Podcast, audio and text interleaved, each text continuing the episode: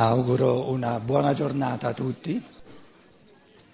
Questo tema eh, un po' impegnativo eh, si vede che eh, naturalmente non eh, attira le grandi masse e va bene così. Ci siamo detti che forse eh, sarebbe stato meglio proporlo nel Veneto, per esempio, che non a Roma, la città più atea di tutta Italia che eh, tutto, tutto, detto tra virgolette naturalmente, com'è? Più anticlericale di tutta l'Italia, che è ben diverso che atea naturalmente. Chiedo venia a tutti i romani alle romane che sono qui. Eh, questo non ci eh, impedisce di ehm, entrare in merito, approfondire queste cose che eh, proprio con un taglio anche eh, non soltanto teorico ma eh, in vista di ehm, rendere il quotidiano, la vita sempre più bella, sempre più interessante, sempre più umana. Il, ehm, ehm, la proposta metodologica di fondo, ehm, chi mi conosce la conosce, che è anche la proposta metodologica di fondo della scienza, di questa incipiente scienza dello spirito di cui io sempre parlo, è, dico adesso proprio la, la proposta metodologica eh, di fondo, è che qualsiasi sia la situazione dell'umanità di un eh, paese come l'Italia o dell'individuo, qualsiasi sia la situazione, il senso di ogni contesto sociale e eh, diciamo quotidiano è di farne il meglio, cioè di prendere ciò che c'è, di prendere la situazione così com'è, anche gli esseri umani così come sono, con l'assunto, questa è la proposta metodologica del pensiero, con l'assunto che non mi capita nulla, non c'è nulla attorno a me, la situazione mia, personale, familiare, mm, anche di gruppo, di una nazione, di una cultura, del cattolicesimo, del laicismo, eccetera. Comunque sia la situazione, io ho sempre la possibilità di farne il meglio. E ciò che è importante nella vita non è mai la situazione così com'è, non è mai la, ciò che c'è perché su ciò che c'è, sulla situazione così com'è, si possono dire tantissime cose.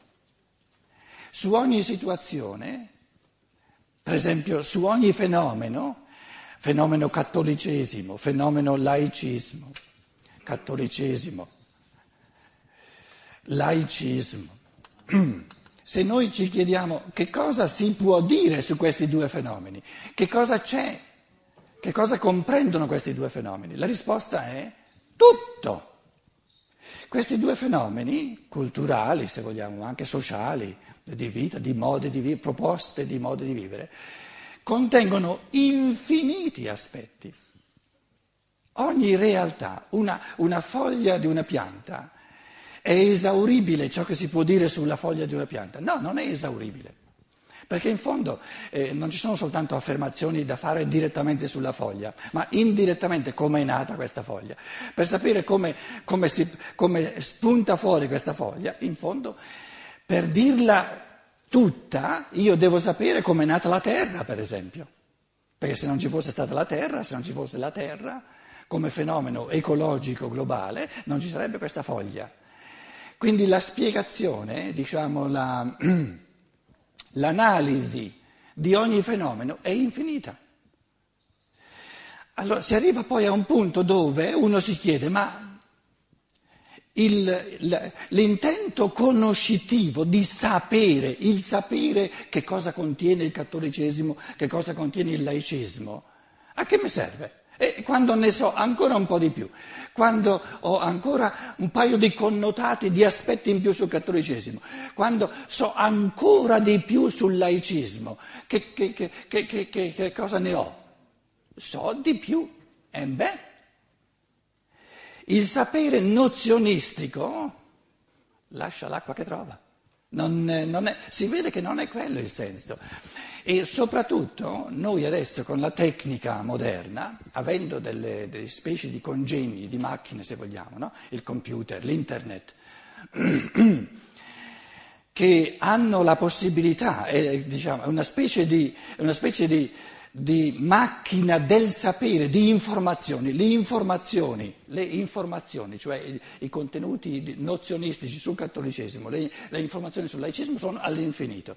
Adesso abbiamo congegni esterni all'uomo, creati dall'uomo esterni all'uomo, il computer, l'internet, eccetera, dove l'individuo umano, che è stato da, per, per millenni e millenni abituato ad usare questa, questo centro, questo, questa specie di computer che noi chiamiamo il cervello, come unico strumento del sapere, adesso il cervello umano si è oggettivato, meccanizzato, è andato fuori, si è messo dentro nelle macchine, computer, internet, eccetera, e gli tocca, cosa bellissima, però va, va letta anche questa, gli tocca constatare in quanto a, a contenuti di sapere, se io entro in Google, eh, mi tocca dire, ne sa all'infinito più di me.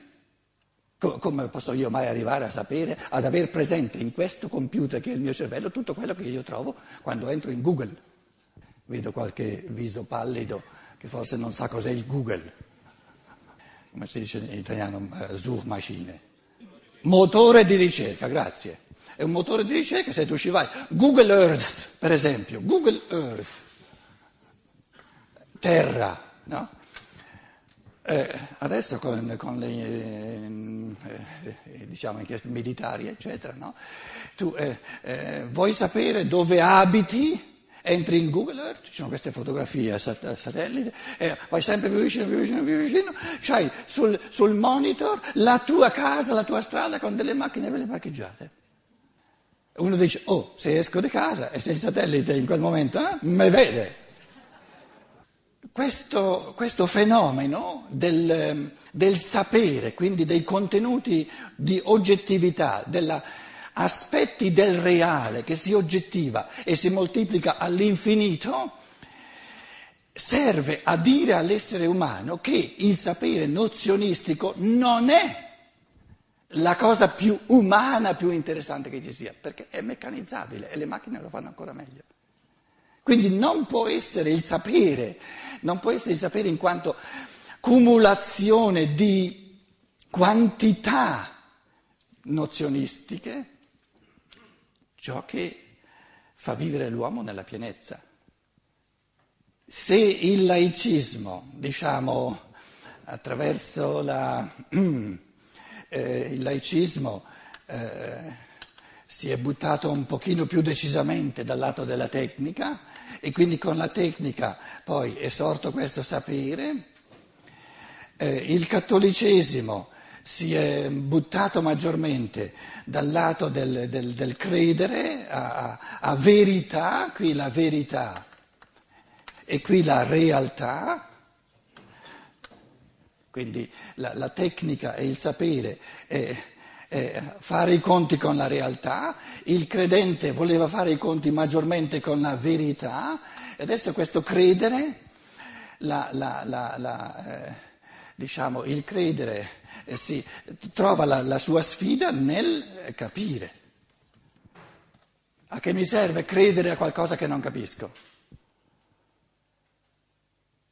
Finché avevamo a che fare con individui umani, però era prima che nascesse questa tecnica e questa, questa, diciamo, questa, questo sapere eh, eh, quantitativo, finché c'erano eh, diciamo, molte persone come mia mamma, molti di noi penseranno ai loro genitori, soprattutto i nonni, eccetera, era un, eh, la tecnica, il sapere della tecnica, questo dominio della realtà esterna non c'era, era incipiente.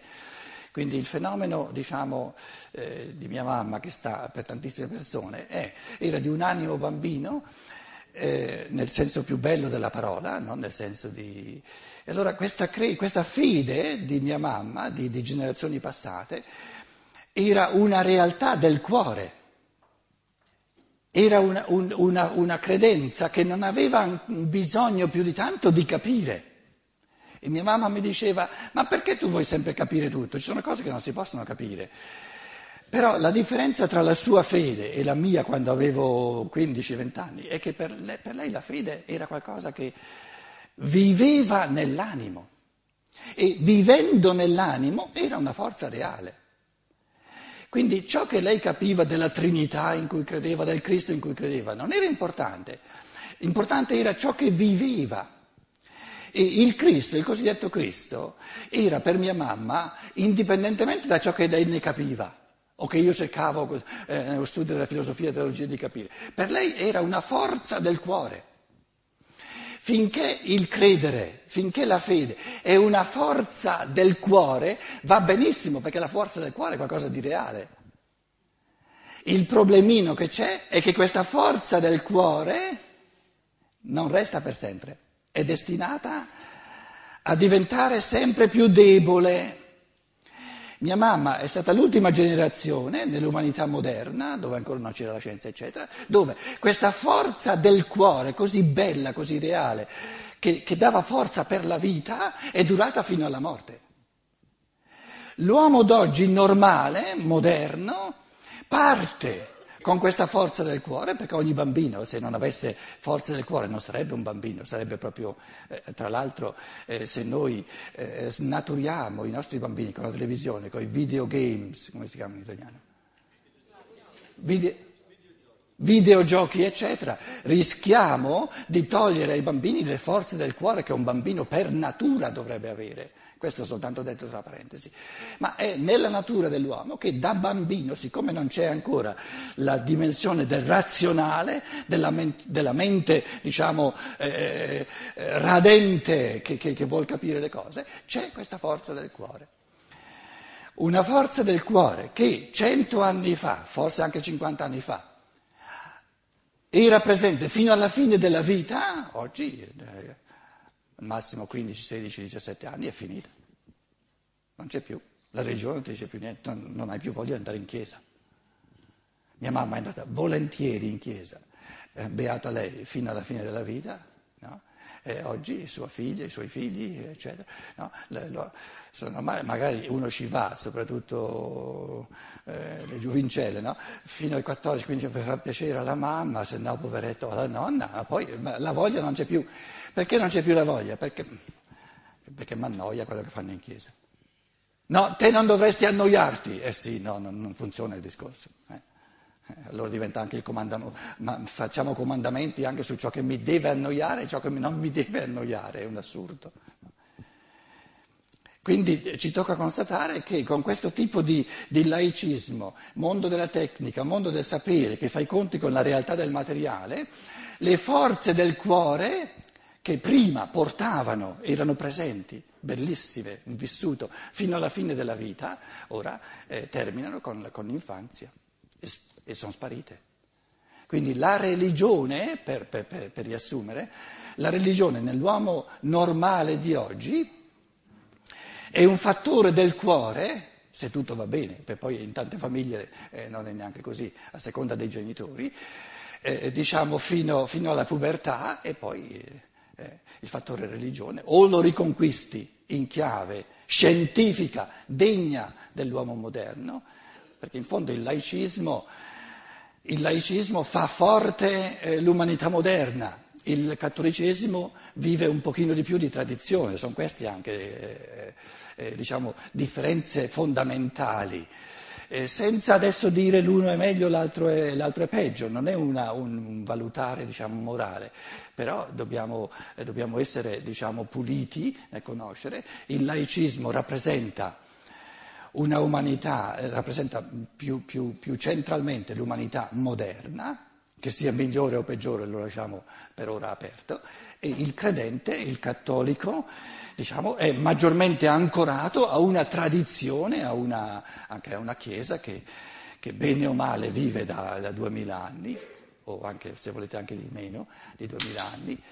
I, prim, I primissimi secoli del cristianesimo di Chiesa come noi la conosciamo non c'era nulla, c'era una pluralità Tra l'altro anche i Vangeli sono una pluralità di... Guarda che il tuo amico è là, ti chiama lassù. Um,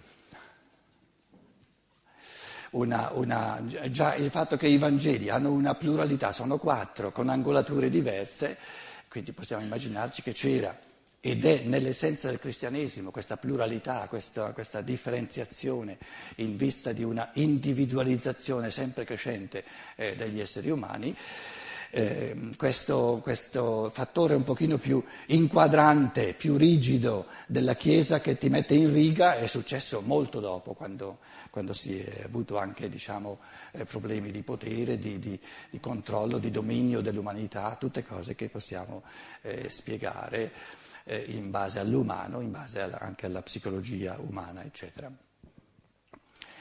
Dicevo ieri che eh, questo fenomeno di un papa, tra l'altro tedesco, che eh, si presenta non soltanto come papa, ma firma un suo libro come papa e come autore, qualsiasi, Benedetto XVI, eh, era Josef Ratzinger, è qualcosa di nuovo se noi lo consideriamo come, diciamo, come sintomo dei, dei tempi moderni perché ehm, lui ha scritto Deus caritas est, Dio è amore, come enciclica. E lì naturalmente la, la, diciamo, l'intento dichiarato e anche diciamo, onestamente ci si attende che, perlomeno per i cattolici, che, che, che si riferiscono al Papa, in una enciclica, cos'è una enciclica?